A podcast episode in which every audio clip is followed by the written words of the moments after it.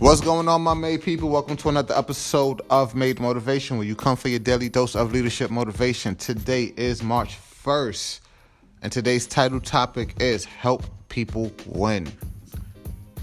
Helping another person to win is one of the greatest feelings in the world. I haven't met a person yet who doesn't like to win. And everyone I know who's made the effort to help others has said that it is the most rewarding part of life. In 1984, Lou Whittaker led the first All American team to the summit of Mount Everest. After months of grueling effort, five members of the team reached the final campsite at 27,000 feet.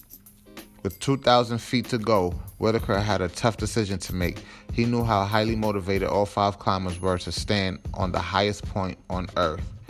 But two would have to go back to the previous camp, load up food, water, and oxygen, then returned to the camp where they now met.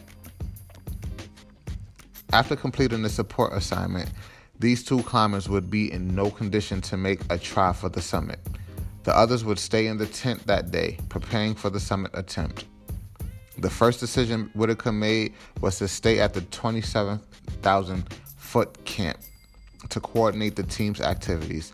The next was to send the two strongest climbers down the mountain to get the supplies. It was a tough job. It was a tougher job. The two weaker climbers would rest, renew their strength, and receive the glory of the summit. When asked why he didn't assign himself the summit run, his answer showed his understanding of people and the strength of his leadership. He said, My job was to put other people on top.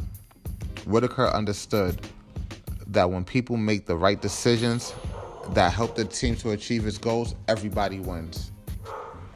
The takeaway for today make it your job to put other people on top today.